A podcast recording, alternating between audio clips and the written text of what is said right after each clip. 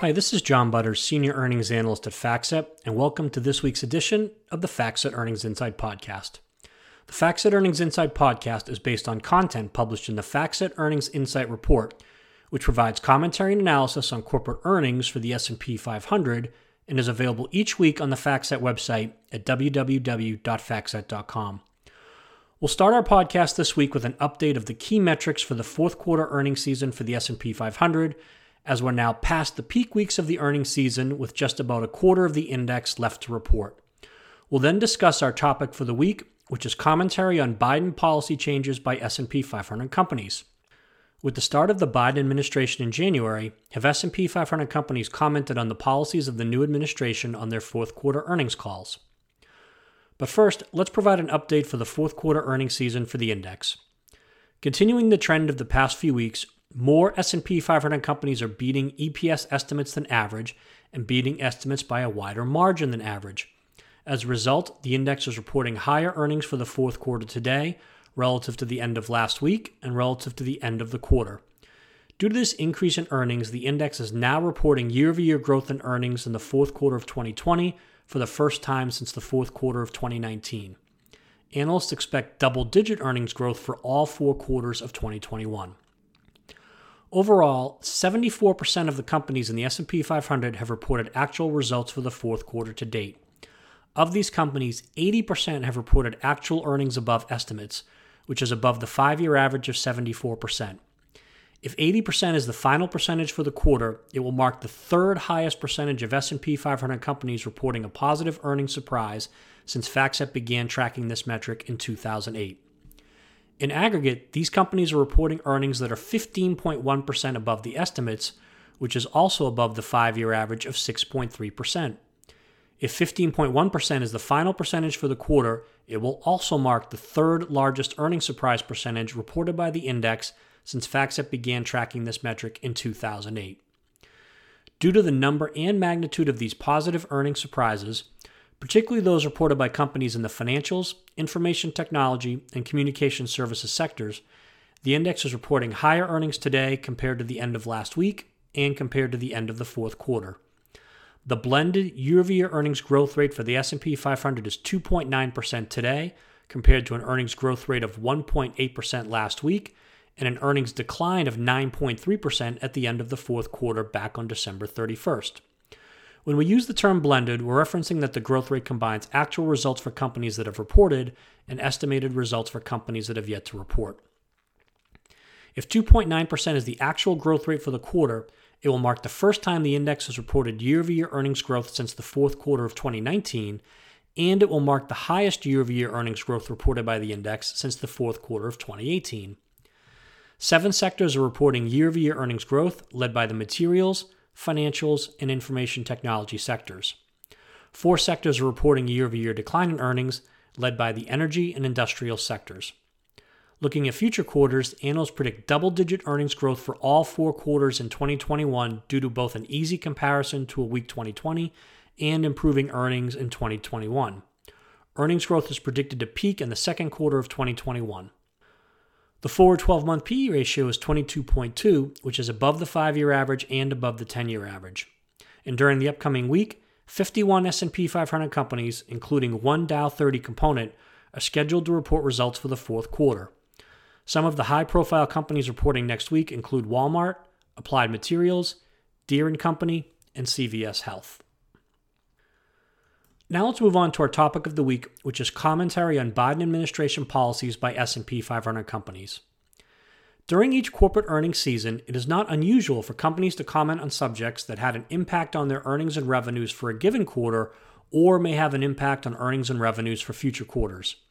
Given the start of the Biden administration a few weeks ago, have companies in the S&P 500 been commenting on government policies that have changed or may change under the Biden administration during their earnings conference calls for the fourth quarter.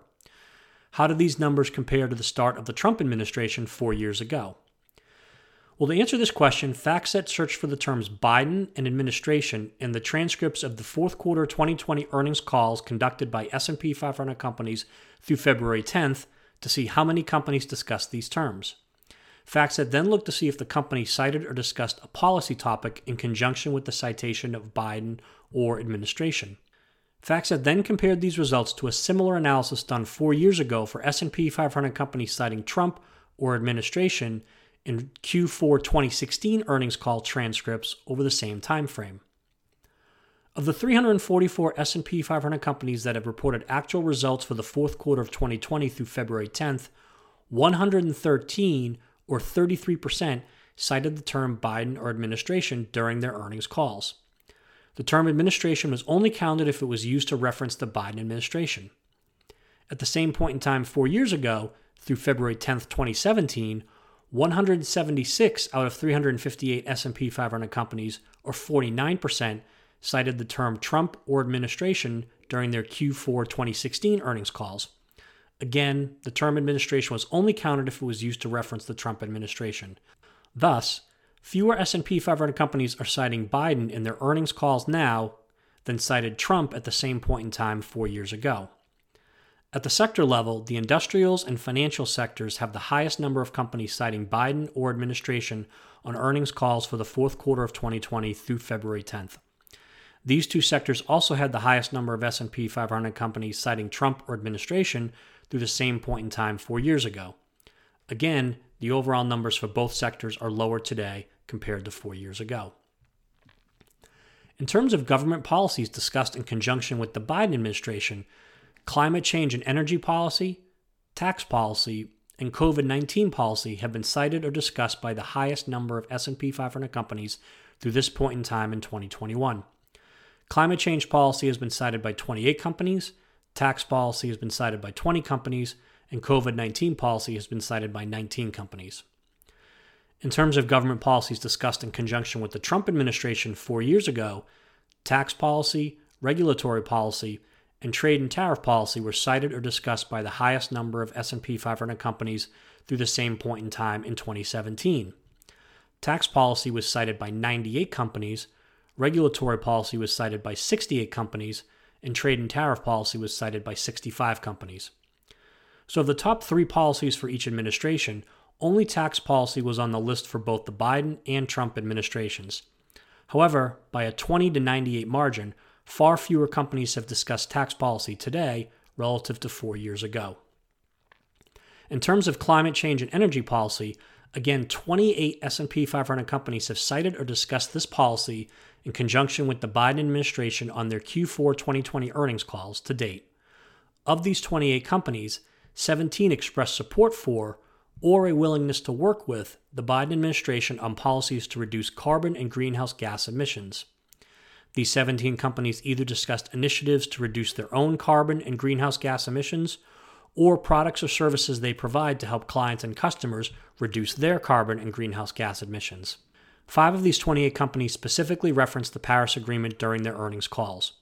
However, four companies also expressed some concerns about the executive order establishing a moratorium on new oil and gas leases on federal lands. 4 years ago, 11 S&P 500 companies cited or discussed climate change and energy policy in conjunction with the Trump administration through this same point in time. 5 of these 11 companies expressed support for the Trump administration's policy on expanded pipeline construction specifically the Keystone and Dakota Access pipelines.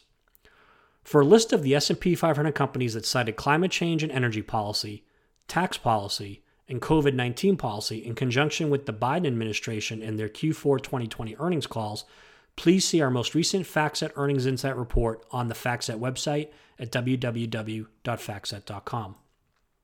This concludes our podcast for this week. Thank you for listening. For more information on the topics discussed today and other market moving trends, please visit the FactSet website at www.factset.com and check out the full FactSet Earnings Insight report, our FactSet Insight blog, and our StreetAccount podcasts. And of course, stay tuned for next week's edition of the FactSet Earnings Insight podcast.